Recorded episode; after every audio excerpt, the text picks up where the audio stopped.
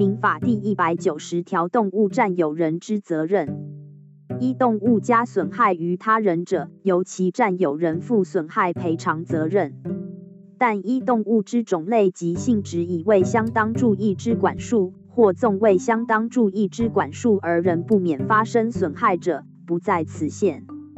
二、动物系由第三人或他动物之挑动，致加损害于他人者，其占有人对于该第三人或该他动物之占有人有求偿权。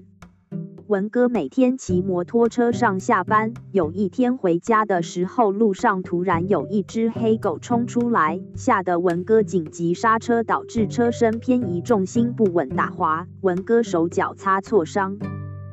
他调阅监视器找黑狗的主人谈理赔事宜，黑狗的主人发现原来是巷口的小屁孩去逗弄黑狗，导致黑狗发狂冲出巷子。黑狗的主人必须赔偿文哥，而巷口的小屁孩也有被求偿的责任。